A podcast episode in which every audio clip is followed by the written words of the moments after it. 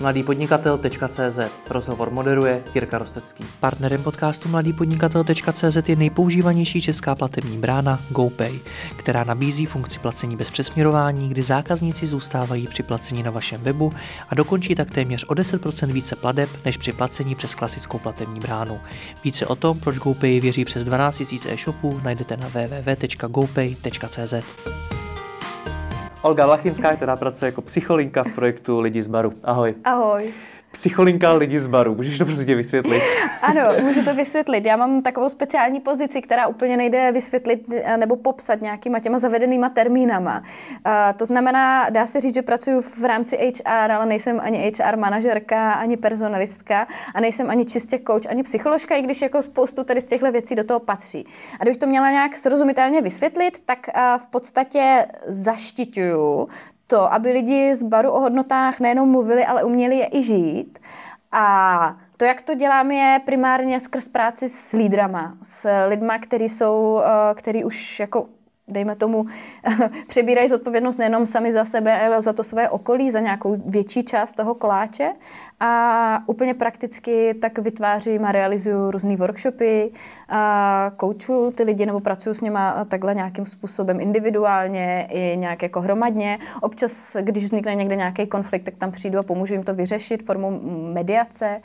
A, a jsem tam pro ně tak nějak jako kdyby obecně pro všechny, jako ti lídři s těma pracují nejvíc, já jsem tam tak nějak obecně pro všechny jako člověk, za kterým prostě můžeš přijít a, a mluvit s ním o čemkoliv. Mm-hmm. A ten projekt Lidi z baru, to je co?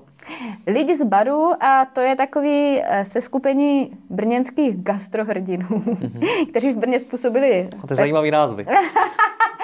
kteří v Brně způsobili trošku gastrorevoluci, protože před náma tam eh, moc eh, vůbec jako barový prostředí nefungovalo a vlastně v roce 2012 vznikl asi nejznámější bar, který neexistuje a postupně to docela skokově rostlo dál, takže v současné době máme ještě jeden, dva, tři, čtyři další bary, k tomu máme hotel Anybody, k tomu máme limonádu zázračnou, konzultační agenturu mluvící hlavy nebo cateringovou agenturu úplně všude, takže je toho opravdu hodně. Těch projektů je dohromady jedenáct, ještě sezónní Turbomošt a a na Brno dobrý letní zase. Opravdu máte super názvy. Jo, je, toho, je, je, toho hodně a v podstatě a já jsem do tady toho společenství stoupla v době, kdy to z punkového projektu nadšenců přerůstalo v něco většího a, a zároveň ty lidi hrozně, pro ně bylo důležité, aby se z toho nestal korporát. Jo? To je člo, slovo, který je u nás smrtící, jakmile něco zavání korporátní praktikou, tak ty lidi se úplně začnou ošívat a pošlou tě s tím někam.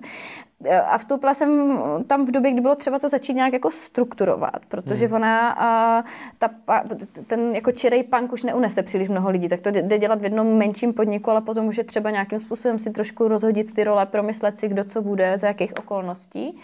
A um, takže to byla chvíle, kdy jsem do toho nějak jako vstoupila s nějakým přáním, aby se nám společně podařilo fakt to důležité, co tam bylo jako udržet mm-hmm. nebo aby to tam zůstalo, aby to tam dál zkvétalo a zároveň byly jako nějaké věci, kterých se člověk musí vzdát čo, při tom růstu, ale aby to, aby to nebylo to důležité, aby to tam s náma zůstalo, aby dál ty lidi bavilo chodit do práce, aby to bylo to prostředí, oni hodně mluví, jako že je to rodina, tak aby se nám podařilo vytvářet nějaký prostředí, kde ti fakt dobře, máš tam ty kamoše, přijdeš tam za nima, rád ty lidi vidíš a, a zároveň se mohl nějak jako rozvíjet a posouvat dál. Což není jednoduchý úkol, nicméně tobě k tomu mimo jiné pomáhá i to, že jsi vystudovaná psycholožka. Mm-hmm. Jak, jak je ta znalost psychologie v tom důležitá? Protože znám spoustu lidí, kteří mm. mají firmu a právě přecházejí z toho punku už do něčeho víc mm. organizovanějšího. A když si matně vzpomenu, tak mě nenapadá ani jeden, který by měl vystudovanou psychologii. ta, můj manžel je taky vystudovaný psycholog, nás je tam asi pět psychologů jo, v té firmě, takže asi to má dobrý vliv. Ale každopádně... Přemýšlím, že tam bude spojit to s těmi názvy, jak? Určitě. Já, já jako přemýšlím, uh, těžko se to vysvětluje, ale mě to dává jako obrovskou vědomostní základnu uh, ve chvíli, kdy přemýšlím o, mezilec, o mezilidských vztazích a o tom, jak to ty lidi mezi sebou mají a jak to nastavit, aby to pořád jako kdyby bylo funkční. To dává nějakou svobodu myslet, když to tak řeknu, protože mm-hmm. mám jako tu základnu širší těžší, než když si člověk třeba udělá jenom jeden koučovací kurz nebo něco takového. A, a myslím si, a hlavně, nebo pro mě asi to nejdůležitější je, že jsem se naučila s lidma mluvit určitým způsobem, který je pro ně užitečný, že umím vést rozhovor takovým způsobem, aby pro ně byl užitečný, umím nějak strukturovat skupinovou dynamiku tak, aby ty lidi si z toho něco odnesli. Takže tam nejsem jenom, uh, um, takže nejsem člověk, který jako předává nějaké vědomosti, ale který spíš napomáhá tomu, aby uh, aby ty věci nějak fungovaly. No, neumím na to asi úplně jako odpovědět hmm. konkrétně, ale tohle si myslím, že je hrozně důležitý, spousta manažerů potom jako touží umět mluvit s lidma tak, aby to dávalo smysl, aby ty lidi si z toho něco odnesli, aby jako to bylo užitečné, aby to nebylo to, že se někde seřveme a pak zase budeme stejně dělat ty chyby. Tak možná v tom to si myslím, že tam docela vnáším tady tyhle ty věci. V podstatě bych řekla, že my tam máme nějaké hodnoty a občas je pro nás těžké ty hodnoty žít, že jo? Každý má nějaké hodnoty, nějaké ideály. Jak to prostě přenést do té reality? A já pomáhám zhledání těch odpovědí, jak to přenést do té reality. Hmm. Pokud máme jako jednu z hodnot nějakou transparentnost nebo upřímnost, to zní jako hezky, ale jak to teda dělat, aby jsme k sobě uměli být upřímní, aby jsme si uměli ty věci říkat napřímo. Jo? Hmm. Pokud máme jednu z hodnot pohostinnost a nejenom vůči hostům, ale i vůči v sobě navzájem, a to možná v první řadě, tak jak to dělat, aby jsme v sobě fakt uměli být pohostinní i ve chvíli, kdy je to třeba těžký a náročný. Jo? Pokud máme jednu z dalších důležitých hodnost, eh, to, že naši lidi můžou růst a rozvíjet se svobodně, tak jak jako vytvářet to prostředí, kde je tohle možný a zároveň se v tom ty lidi jako nestratí a, jsou a zároveň jako bych to řekla, pracují naplno a mají nějaký výkon, který ta firma potřebuje. Hmm. A, a to, to moje vzdělání mi pomáhá společně s těma lidma nacházet odpovědi na tyhle otázky. Ty, ty hodnoty, které vyjmenováváš, mm-hmm. tak mi přijde, že dneska si definuje spousta firm. Mm-hmm. A taky mi přijde, že si jich definují až moc. Mm-hmm. Že kolikrát těch hodnot mají opravdu několik, mm-hmm. který se snaží nějakým způsobem uh, dodržet. Není to až příliš velký sousto? Není lepší začít třeba s jednou, s dvěma hodnotama, na který se jako šéf firmy zaměřím? Já na tohle nemám odpověď, protože u nás to nebylo tak, že by někdo přišel a definoval hodnoty. Oni jsou v naší DNA, ta firma s těma hodnotama vyrostla. Uh, jo, že mm, dokážu si představit, že ve chvíli, kdy je nějaká firma a teď se chce někam posunout a nikdy o těchto věcech nepřemýšleli, nikdy si jako nahlas neřekli, tak je to úplně jiný proces, než u nás, kdy to tam jako kdyby žilo nějakým způsobem, nebo bylo to implicitně implicitně to tam jako kdyby bylo, i když to možná nikdo neřekl nahlas. A já jsem uh, le- kritik toho, že něk- já jako šéf senka přijdu a definuju hodnoty, tak to podle mě nejde. Já potřebuju eh, v první řadě naslouchat těm lidem, zjistit, co je pro ně důležité, co tam v té firmě žijou reálně, co jim tam, ať už to tam jako mají, nebo jim to tam chybí, co jsou ty jejich potřeby. A na základě toho můžu říct, že máme nějakou takovou hodnotu. To znamená, to není, že abych tam přišla a řekla, tohle jsou hodnoty. Já jsem ty lidi pozorovala, když to takhle řeknu, a když je jako pozoruješ a ptáš se, tak zjistíš, co jsou hodnoty, co je pro ně důležité, po čem touží, proč jsou v téhle práci zrovna spokojení, proč nechcou jít někam jinam. Jo? Hmm. A když se s nima bavíš a ptáš se jich, tak oni ti eh, neřeknou hodnotu, oni ti řeknou, no já jsem tady proto, že vlastně můžu dělat pestrou práci, a protože se můžu jako rozvíjet a protože teďka dělám to a to a baví mě tohle a tomu vím, že se taky dostanu, když budu chtít. Jo. A máš toho nějakou, a, ne, a když ti tohle řekne prostě 30 lidí, tak si najednou řekneš, jo, hele, tady vlastně se nějak daří docela držet tu hodnotu prostor pro růst. Jo. A když ti ty lidi řeknou, my jsme jako rodina a prostě a je pro mě hrozně důležité, že já tady se prostě s těma lidma cítím dobře, tak ty si to můžeš říct, jo, to je nějaká hodnota pohostinnost. Prostě chováme se k sobě nějak hezky, podporujeme se, zajímáme se o sebe i nad rámec třeba té práce. Jo.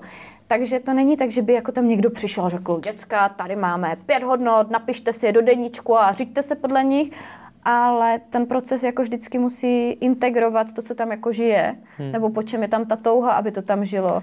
Jo, s nějakou Takže možná abstrakcí jako z vrchu, že teď tomu dám teda to jméno. Takže spíš než ty hodnoty vymýšlet, je objevit v té firmě. Já bych to tak řekla, no. Hmm. Ty jsi zmínila ty, tu srozumitelnost těch hmm. lídrů. Je třeba je tohle jeden z důvodů, proč ti lídři často jsou nesrozumitelní, že si žijou ten svůj svět, hmm. vymýšlejí právě něco a málo hmm. objevujou? A jestli je to... Mm, jo.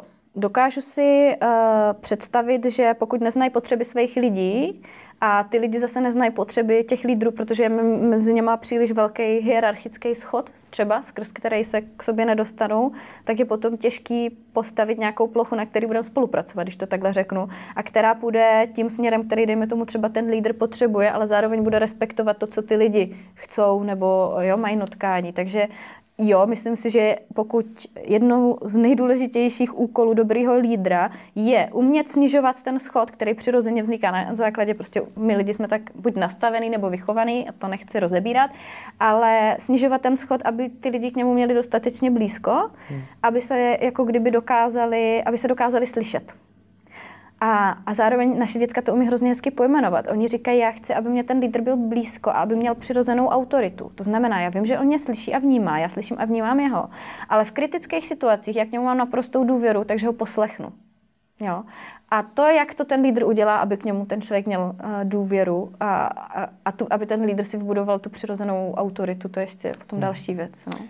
Co říká psychologie o přirozené autoritě?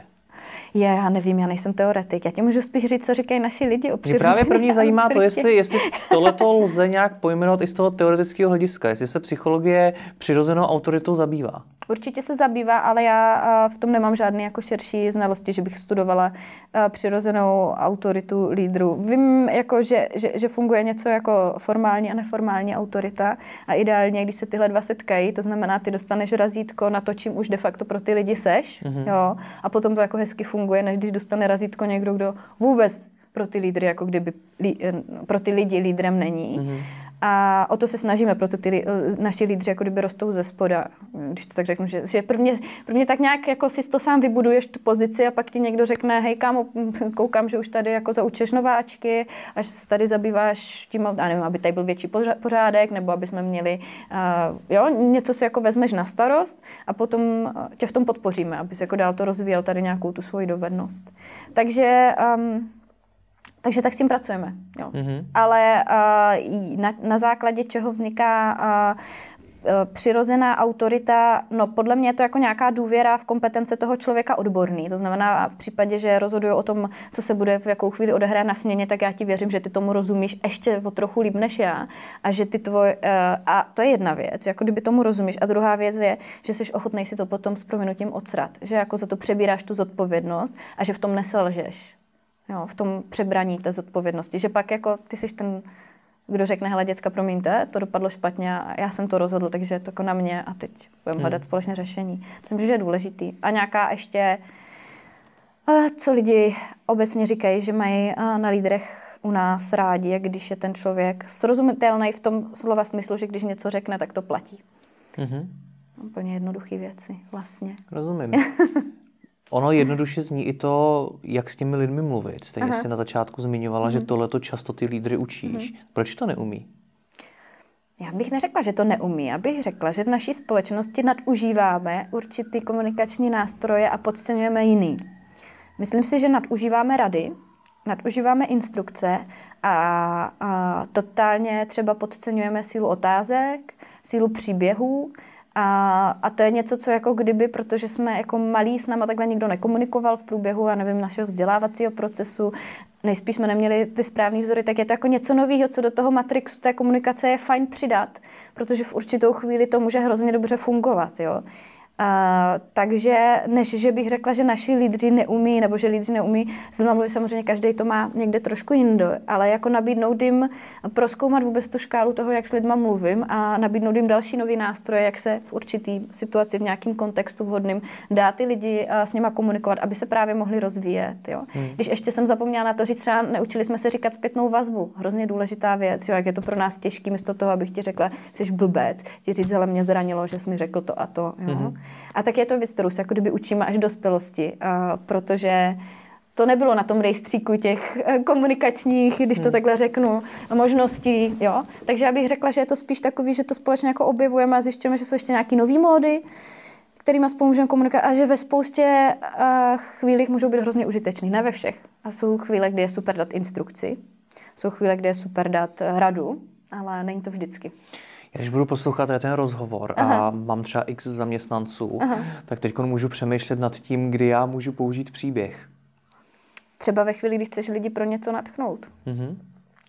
No já se říká, že příběhy jsou vlastně hrozně silný, protože oni hrajou nejenom na tu strunu té um, logiky, ale i na strunu emoční. Takže když uh, povíš nějaký konkrétní příběh, ať už ze svého života, tak je to něco jiného, než když řekneš jenom statistiku.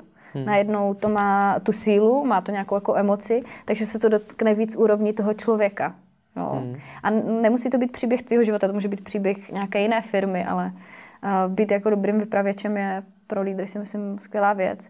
Daleko s nás třeba, když řeknu úplně banální věc, typu proč, uh, uh, já nevím co, čistit hrnec tímhle způsobem a ne jiným, tak řekneš, čistí ho takhle. To, proč? Protože to u nás tak děláme. A nebo řekneš příběh. Hele, Michal ho čistil tak, jak ty, jo, a dělal to tak půl roku. A pak to jednou vyzkoušel takhle, že to mega funguje.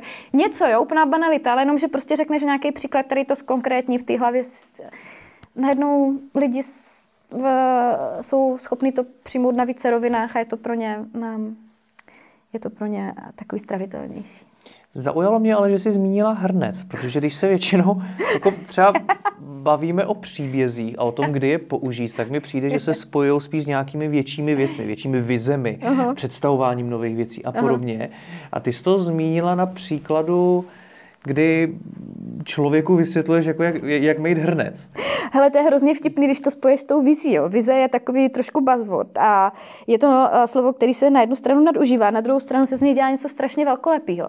Ale vize, já vždycky, když uh, děcka právě učím toho, jak přemýšlet o vizi, tak já řeknu, zpracujte si vizi toho, jak chcete prožít dnešní den.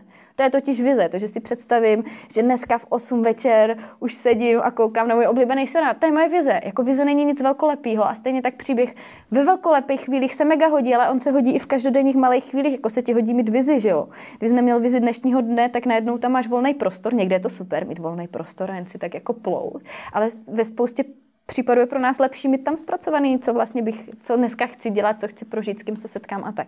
Takže ono, eh, tyhle slova jsou zbytečně spojeny právě s něčím moc velkolepým a přitom hmm. Eh, to je i to, co říkám, ty hodnoty potřebuješ mít živý, ty je potřebuješ mít v každodenním životě, ty je nepotřebuješ mít jenom v těch velkých chvílích, kdy vystoupíš na pódiu a prostě řečníš o té vaší firmě. To je jako, to už je takový to navíc, to je ten bonus. Ty je tam potřebuješ mít každý den v příběhu o hrnci. Rozumím. si myslím, no.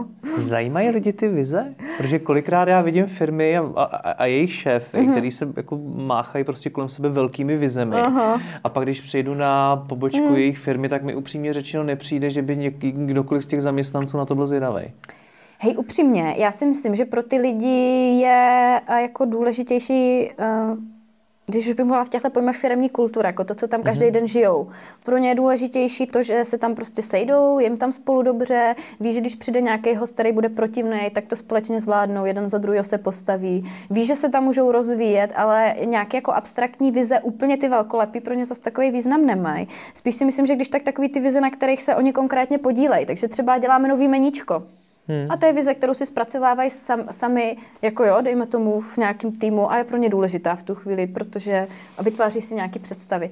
A, a jinak spíš si myslím, že je to o tom, co ta jako vize přináší jim. A obecně si myslím, že vize toho úplně zakladatele má být obrovská, nemá být vůbec jako konkrétní, má být taková, jako aby se do ní vešlo hrozně moc malých vizí. Takže vlastně, taky to změní svět. No, to ani ne, ale jako když si, vezm, když si vezmeš mýho manžela, že jo, tak on mi říkal, že jeho vize je uh, na jednu stranu mít teda podniky, které nabízí skvělé zážitky lidem, to je ten vnější, to je ta vnější vize pro ty naše hosty a pro ty své lidi je vize mít podnik, kde každý může uh, se rozvíjet co nejsvobodněji. Prostě mm-hmm. jde ten prostor a ty podmínky pro to se rozvíjet a kde, kde umíme to nastavovat tak, aby fakt ten rozvoj byl možný.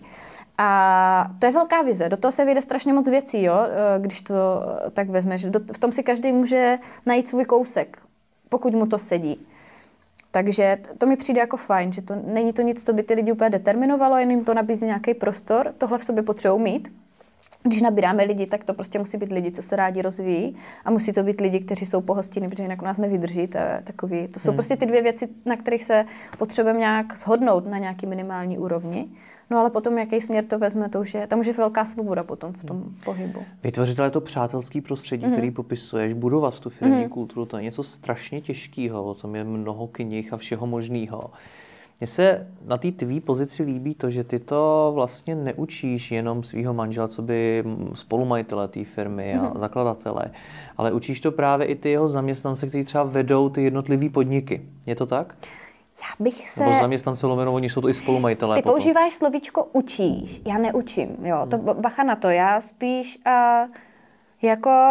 Mm, je to když už bych něco řekla, že něco dělám, tak pomáhám lidem si to zvědomit. Jako to, co se tam děje, je do, to, co já jim třeba i potom zpětně předávám. Do velké míry tahám z nich, když jsem ti řekla, a třeba jedna čtvrtina věcí, co se u nás děje, je ode mě někde z knih, ale tři čtvrtiny jsou spíš na tom, že jsem jako mapovala ten proces, bavila jsem se o tom s těmi lidmi. Oni si něco řekli na hlas, pak to řekli třeba mě a tím, že se bavím se spoustou lid, lidma, se to nějak jako může procedit a vznikne z toho něco konkrétního, o čem já potom s tebou můžu mluvit. Ale není to tak, že bych je učila. Jako do úplně stejné míry se od nich nechávám právě učit, protože oni jsou experti na to, co žijou. Že jo? Oni tam pracují, každý v tom svém konkrétním podniku prožívají nějaké věci, takže jako my se od sebe učíme navzájem a já to možná jako tím, jak se s nima bavím, jim pomáhám si jako to zvědomit, pojmenovat si to a, a, pak, a pak se to nějak jako vrací zpátky. A, a samozřejmě ve chvíli, kdy mi to přijde užitečný, do toho vnesu něco z psychologie, jako si řeknu, hej, to, nevím, třeba, co, co, o čem ráda mluvím, je uh, růstové a fixní myšlení, že jo, mm-hmm. o, to, je, to, to nám tam hezky sedí. A máme další takové své konceptičky, které tam docela žijou, ale není to, uh, není to úplně to nejdůležitější. Neřekla bych, že učím určitě. Mm-hmm. Dobře, jinak. Představ si, že mám e-shop, mám aha. několik kamenných prodejen aha, aha. a na těch prodejnách se mi to hádá. Aha. Každá ta prodejna má uh-huh. nějakého svého šéfa, uh-huh. manažera prostě a ten má pod sebou řadu třeba uh-huh. prodavačů, prodavaček. Uh-huh. No co mám teda já udělat? Jak tomu manažerovi mám zvědomit to, že by tam mělo být přátelské prostředí, které tam není? A, a mimochodem řada podnikatelů si s tím opravdu jako uh-huh. neví rady. Já úplně nevím, jestli jde někomu na sílu něco zvědomit. Je to o tom, že se s ním jako budu bavit a zjistím, uh, jestli najdem nějaký společný záměr nebo nějaký společný cíl. Možná, že asi mým přáním může být, aby se tam ty lidi nehádali a já potřebuji zjistit, jestli on má nějaký přání, který je s tím mým přáním v souladu a pokud se jako někde sejdem, tak na to můžeme začít pracovat. Jo? Mm. A nemyslím si, že je možný lidem cokoliv na sílu jako vnutit, spíš je to o tom to proskoumat a zjistit. Teda možná on by si přál, aby ta prodejna líp prodávala, pak společně můžeme zjistit, že proto, aby prodávala, je potřeba, aby se tam ty lidi méně hádali, protože tam nikdo nechce, protože jsou protivní potom jak na zákazníky. Jo. A, a pak už uh, a od toho se všechno odvíjí, takže já bych určitě v první chvíli zjišťovala, jestli s tím manažerem najdeme nějakou styčnou plochu, jestli se jako někdy dokážeme sejít, aby jsme mohli vůbec navázat spolupráci. Mm-hmm co dál? Protože asi se jako shodneme na tom, že, nebo úřady, asi nebo nejspíš ne u všech, uh-huh. ale úřady se shodneme na tom, že chceme, aby ta prodejna vydělávala, uh-huh. aby se tam všichni měli happy, uh-huh. nebo byli, byli šťastní. Co dál? To by asi, to je, je to hodně abstraktní, jo? tak a určitě bych eh, se dlouho bavila s tím manažerem, co jako v tom udělal, jaký byly jeho kroky, jak by si to vlastně teda představoval, jaká je to nějaká, tomu říkáme, preferovaná budoucnost, nebo můžeme tomu říct vize, nebo jak by si představoval, aby to tam fungovalo a pak budeme společně hledat, co teda můžeme udělat pro to, aby to fungovalo. V nějakém konkrétním případě to může být to, že tam třeba já nebo nějaký externista, pokud je třeba narušená důvěra s tím manažerem a ty lidi se ho bojí něco mu říct, že tam přijde nějaký externista, zmapuje prostor, ať už nějak strukturovaně skrz nějaký um, nástroje, kterým já moc nerozumím, nebo tak, jak to děláme u lidí z baru, že si s každým prostě popovídám, zjistím, co ho trápí, jak by si to přál, přál mít, a co vlastně tam ještě, kde jsou ty prostory pro zlepšení.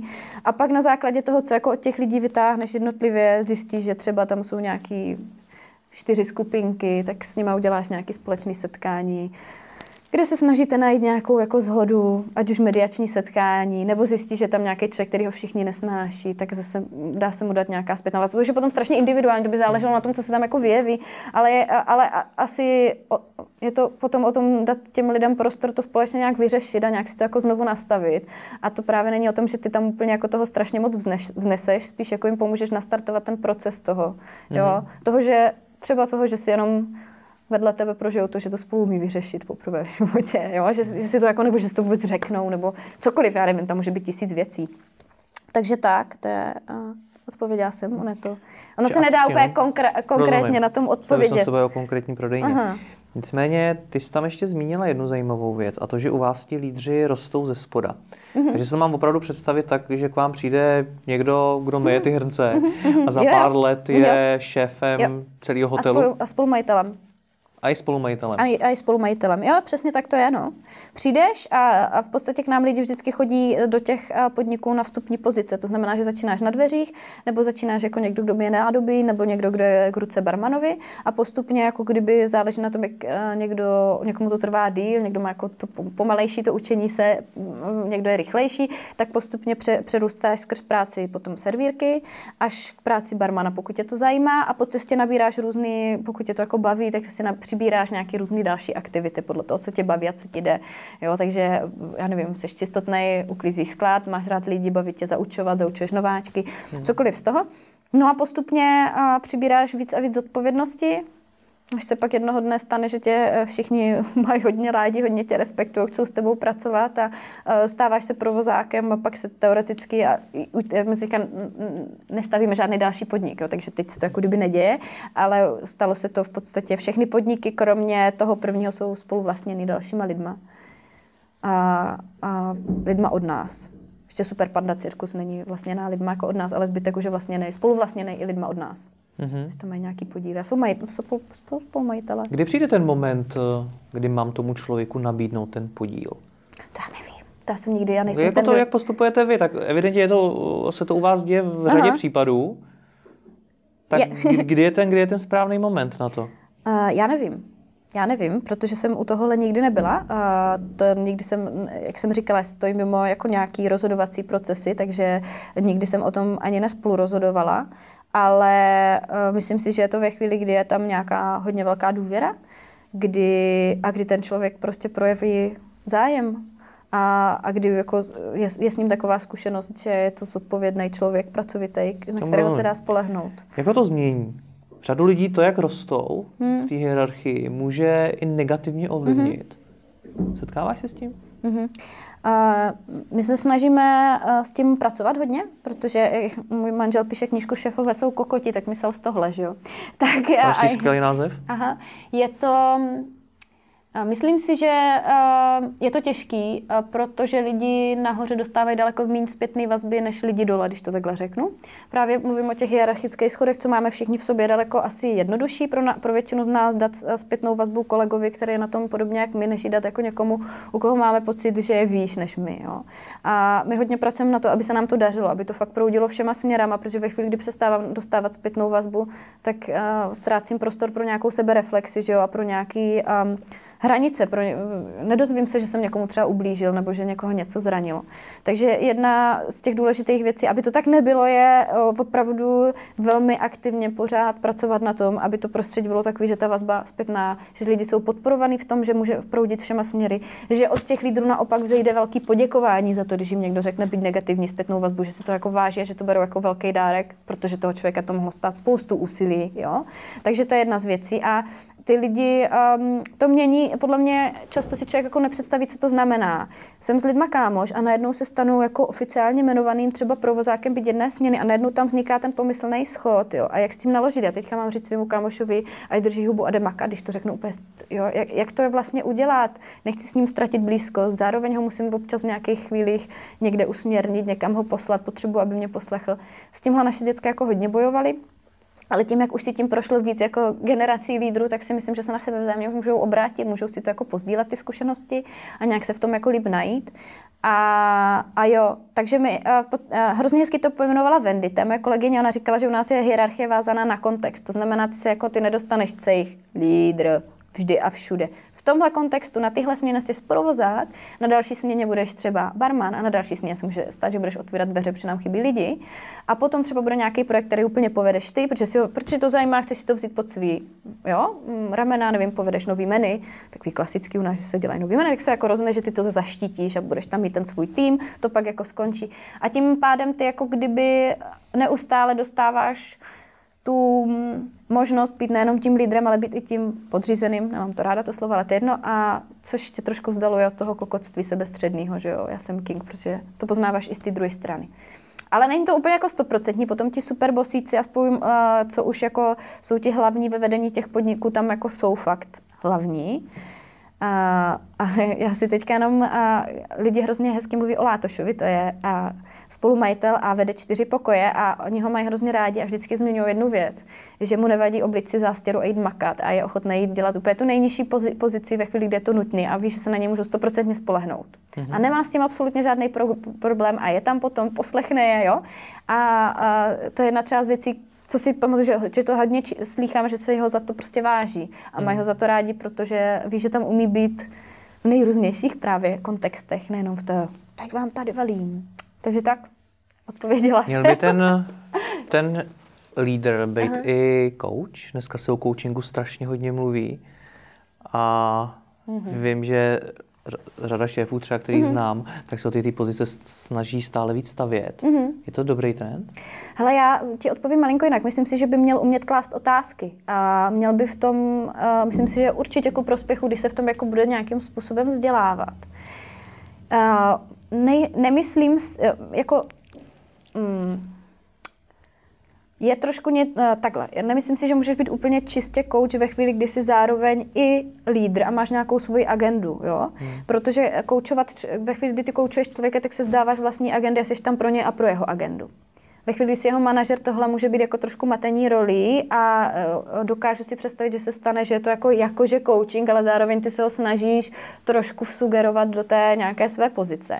Takže já si myslím, že by určitě lídři se měli vzdělávat, nebo že je pro ně určitě mega užitečný, když se vzdělávají v tom, jak mluvit s lidma a učí se klást užitečné otázky a učí se těm lidem dávat prostor a učí se jako vůbec jako v něm mít zájem v podstatě, že jo. Nejenom, co jsi to tady udělal, to je hrozný, no to je hruza, ale zeptat se, hele, co se stalo, pojď to vysvětlit, chci tomu hmm. porozumět. To už máš trošku jiný přístup, který je samozřejmě skvělý pro uh, toho eh, člověka i toho šéfa, protože díky tomu se spoustu věcí dozví ale zároveň úplně nejsem jako zastáncem toho, aby jako koučovali, jako že teď si sednem a hodinu tě budu koučovat, protože já si myslím, že tam tím, že jsou v rámci té hierarchie, tak uh, je hodně těžký uh, udržet tu linku toho, jsem tady pro tebe. Třeba i ve chvíli, kdy ty mě řekneš, že chceš to, že přemýšlíš o tom, že to zaměstnání potřebuješ opustit, jo. Hmm.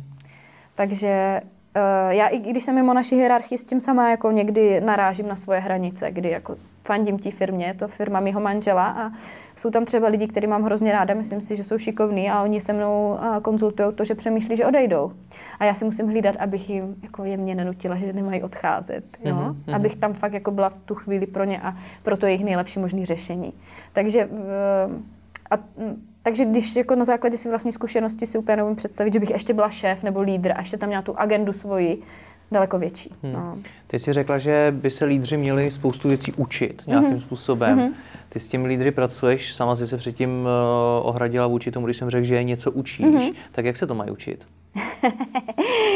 Tohle je zrovna učím.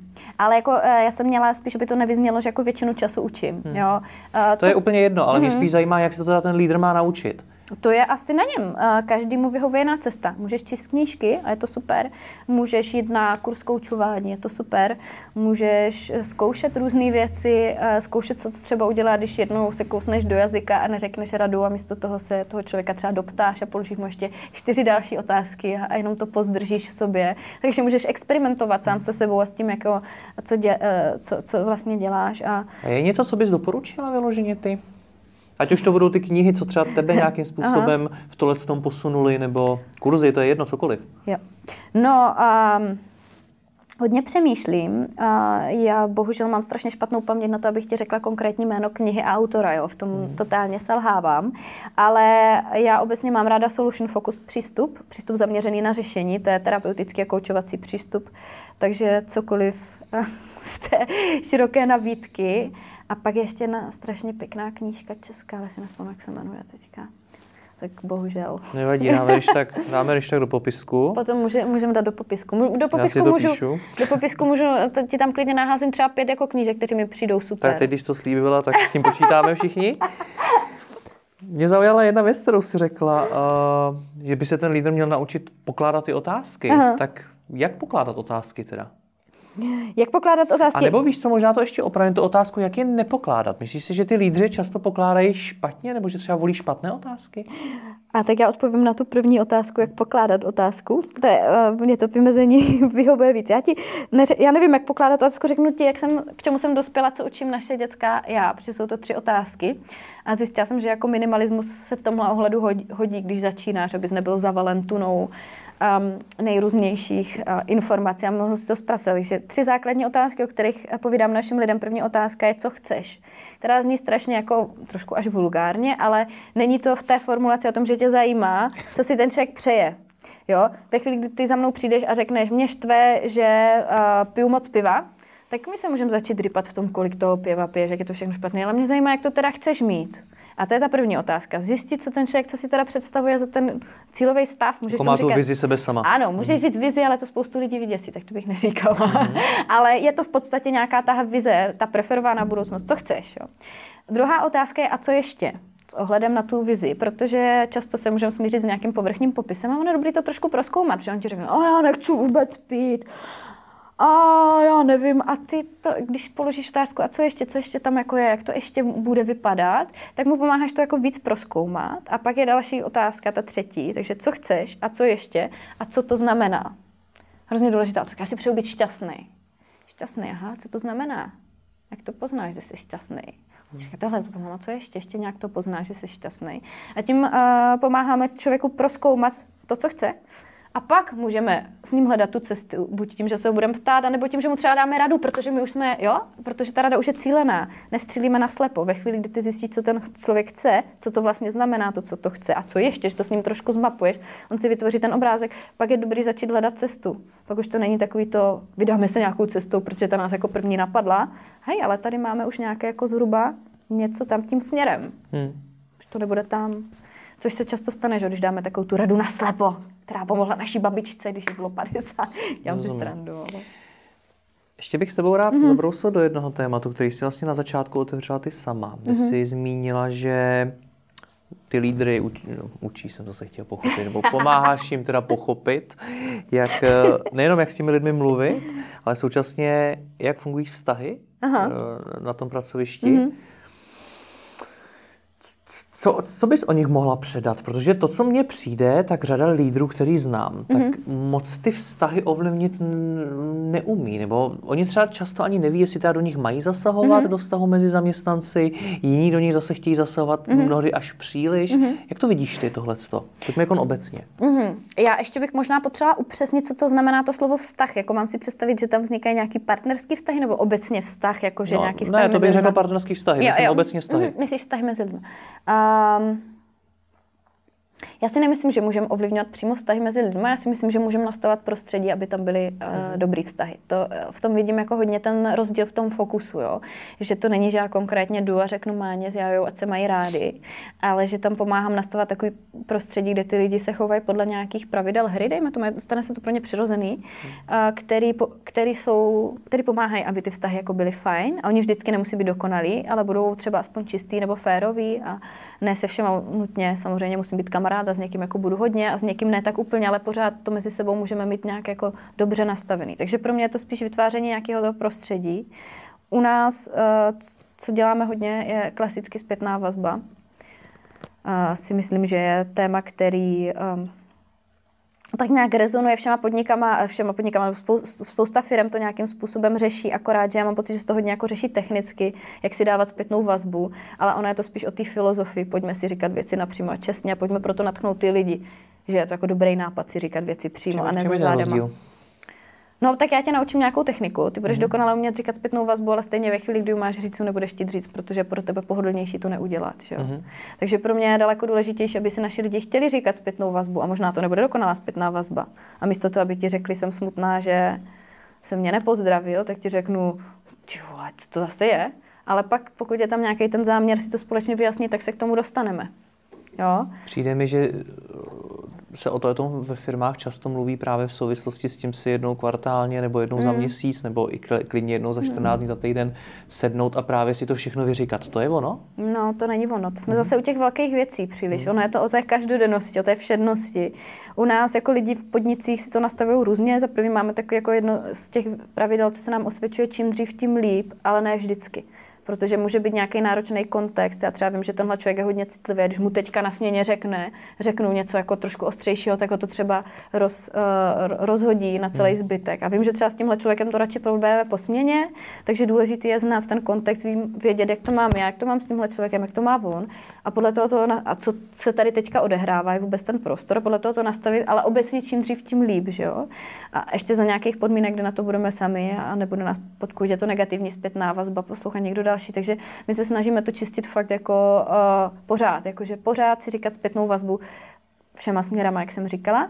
A v tom gastroprovozu je to nutný, protože hmm. ty lidi jsou jak orchestry, jeden člověk nefunguje a už to jako kazí všem ostatním, jsou přepnutý, pracují v noci, pořád se tam jako něco děje, útočí na vás třeba občas opilí lidi, jo, ta frustrace bývá velká, tak se občas upustí pára na kolegu, že jo. A jde o to jenom si to potom vyříkat, říct, ale mě to hmm. mrzí, jsem na tebe vyjel, jsem nechtěl, nebo ně, něco takového. Takže mm, podle mě je to o tom, ono to často není jednoduchý říct někomu zpětnou vazbu, ale je to o tom, jako že chci, že, že, že, že dělám ty každodenní rozhodnutí překonat třeba i ten, a tu komfortní zónu v tuhle chvíli a prostě to říct, jako co se stalo a co to ve mně způsobilo ideálně, že jo? Hmm. Neideálně říct, že to říct trošku jako hůř, ale přece jenom to aspoň říct, jo? A věřím tomu, že když je tam ten záměr, tak i když to neřeknu úplně dokonale, tak a ten druhý bude mít malinko pochopit, a malinko se mě doptá, jo, co přesně, prosím tě, ti vadilo, nebo co, jo, tak, tak se jako k tomu společně dostaneme. A je to i o tom, jako umět tu zpětnou vazbu přijímat, jak jsem říkala, že ty, mně se hrozně líbí, to vymyslel Honza Vodička, nebo řekl, že zpětná vazba je v podstatě dárek. A že, mm, že je slušnost to přijmout a nemusí, v tu chvíli nás to může zranit, že jo, tak ale vždycky je dobré aspoň poděkovat a říct děkuju, budu nad tím přemýšlet a fakt jako ne hned jako, to tak vůbec nebylo, to, to, ne, prostě děkuju, budu nad tím přemýšlet a pak jako když si to člověk nechá procedit v té hlavě, tak se potom k tomu může vrátit a popovídat se tomu. Tak jak to popisuješ, tak pro mě je to naprosto pochopitelný mm. a normální, když mm. to mhm. tak nazvu. Ale jak se tohle to vysvětluje těm lidem třeba na tom baru, kteří třeba takhle nepřemýšlí? No strašně v pohodě. Oni právě kdy, ve chvíli zjistí, že tohle jako kdyby funguje a že to, že to dává smysl a ve chvíli, kdy uh, se ti právě podaří proto natchnout ty lídry a ty klíčoví lidi, kterých si ostatní váží a kdy oni jako jsou, se sami stanou nějakými uh, apoštoly zpětné vazby a jako zakládají si na tom, aby, aby to v tom jejich v podniku fungovalo, tak pak je to samospát. Pak v podstatě ty lidi se sami vzájemně korigují v tom, aby to takhle bylo.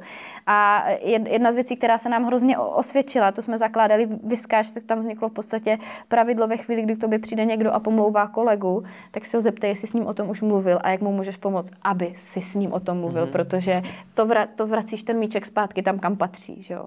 Ono to občas je fakt těžký, že jo, někomu říct, že něco úplně nebylo podle našich představ, ale to, tak tohle třeba hodně pomáhá a myslím si, že ono, když to lidi tak nějak je proto natchneš a oni zjistí, že je to užitečný, tak to pak co udělat. Hmm. A jak se to přesně stalo? No, jako je to spousta různých workshopů, je to, natočili jsme i film, komedii o tom, o špinavé ledničce, že někdo nechá v lednice snítko bazalky a v představách lidí se z toho pak stane lednice plná hoven, tak jak se ten drb procedí skrz 15 lidí a pak to dopadne tragicky. Takže jsme o tom natočili komedii, spoustu různých věcí jsme dělali a děláme a myslím si, že teďka už není to dokonalý. Ono to jako tohle je ideál, že si budeme vždycky říkat zpětnou vazbu, ale minimálně tam živej ten ideál. Jako takhle to chceme mít a občas se nám to nedaří, ale minimálně víme, že jsme z něčeho uhli, jo, z něčeho, co je pro nás cený. A proto říkám, že je důležitější ty lidi proto natchnout. A druhý krok je samozřejmě pomoct jim, aby si to říkali tak, že to bude k vydržení. Ne ty debile, ale mrzí mě třeba. Ale ten první krok je, chceme si říkat věci. A je to hmm. jako, je to tam. Sorry se tam Máňa s Jájou, nebo jak si je předtím nazvala, sorry se rádi nemají. To je v pořádku, nemusíme se mít všichni rádi. Tam je otázka, jak moc se nemají rádi. Jo. Protože ve chvíli, kdy se nemají rádi tak moc, že jim jako spolu není dobře na směně, tak samozřejmě vnímavý lídr to udělá tak, že rozhodí, aby spolu byli co nejmíň.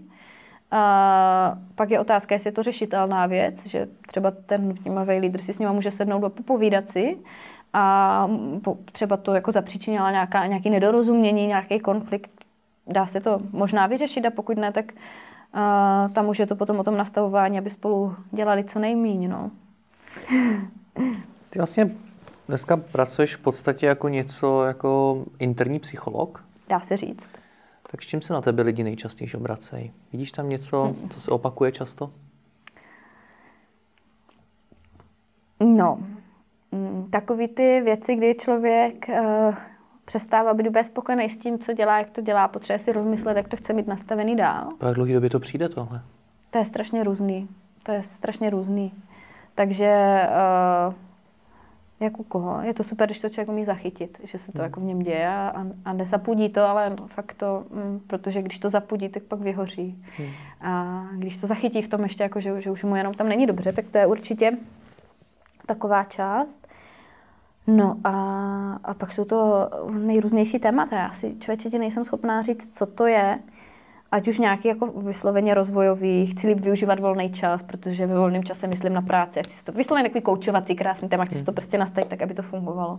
Ale řešíme i osobní věci, rozešel jsem se s holkou a prostě potřebuji se přes to dostat. A, nebo nesnáším tady toho kolegu a potřebuju to nějak jako zvládnout, nebo si promyslet, jak to teda s ním budu mít, jo. Nebo hodně často, co mě napadá, když třeba lídři poprvé vyhazujou, jak je to jako těžký někoho hmm. vyhodit, tak si o tom jdou popovídat, jak to jako teda chcou udělat, a, nebo to potom jdou strávit, jo, že to teda udělali, že už to mají za sebou a, a to se uf, vyfouknout. A, no, takže, takže to je různý. Kam si chodíš popovídat ty? Protože když posloucháš jako furt takýhle často problémy, tak to musí, a mnoha lidí pravděpodobně ano. za den, tak to musí být taky docela vysilující. Ano, já mám, uh, zaprvé mám Leoše Zatloukala, ke kterým občas jedu do Olomouce a chodím k němu na terapeutický výcvik, tak to je takový můj supervizor. Mhm. A pak ještě vlastně, uh, dokud uh, moje kolegyňky, co jsou na HR, Zuzka nebo Wendy, za těma asi chodím popovídat. A jinak eh, nemůžu moc, no doma nemůžu moc povídat, protože manžel je šéf, takže mu nemůžu říct, že někdo o něm něco říká nebo o někom jiném. Tam je to, jako, tam je to těžký, no. Tam je to náročnější, že právě doma by si to člověk za sebe, že ho se trošku zhodil mm-hmm. anonymně, ale to není možný. Takže... No, tak co ti pomáhá tohleto zvládnout? Nějak to ze sebe prostě sundat? Nesmí toho být moc, jako už si, musím si hlídat ty hranice, jako uh, čtyři konzultace jsou naprostý maximum za den, jako pokud jde o nějaké jako trápení, jo. Uh, rozvojové věci a workshopy, to, to je v pohodě, ale takový ty jako náročnější věci, to znamená a spíš tři než čtyři, hmm. bych tak řekla. To znamená, že potřebuji daleko větší recovery čas, než když třeba nevím, něco boucháš do počítače pro tu svoji psychiku, to jsem zjistila a to je asi tak to nejdůležitější. A pak ještě držet si tak akorát odstup, protože já těm lidem potřebuju být blízko, ale ne moc blízko. Jo. Já a normální psychoterapeut to má tak, že prostě se za, klientem zavřou dveře a ty o něm nic nevíš, když to já v tom systému žiju a pak o tom klientovi slychám ze všech možných stran. A já si od těch lidí musím držet tak akorát odstup. Já zároveň chci mít dostatečně blízko na to, abych se jako mohla mapovat, co se děje, ale nechci se s nima opět. To už jsem jako nechci se s nimi opět, protože oni pak přijdou a mě opilí, najednou chcou jakou konzultaci taky opilí, tak to je to nejhorší, co se může stát. A, a mm, jako tím, že mám děti a utíkám domů na víkendy, tak je to vlastně v pohodě, ale držet si takovou tak akorát vzdálenost, ne moc blízko, ne moc daleko, těžko se to vysvětluje a ale je to takový, že, že vlastně naplno tam pro ně jsem jako na domluvený schůzce. Ne někde, když se potkáme na ulici. Tak tam jako řeknu, počkej, zapíšu si to, domluvíme se, ale aby člověk si taky uchránil hmm. a svoje nějaký... Svůj prostor. Jo, tak no. Moc děkuji za rozhovor. Rádo se stalo. Přemýšlíte, kde pořídit regály nejen do e-shopového skladu od 399 korun? Bazarovéregály.cz Nové regály za bazarové ceny, tisíce regálů skladem, expedovaných i hned. Bazarovéregály.cz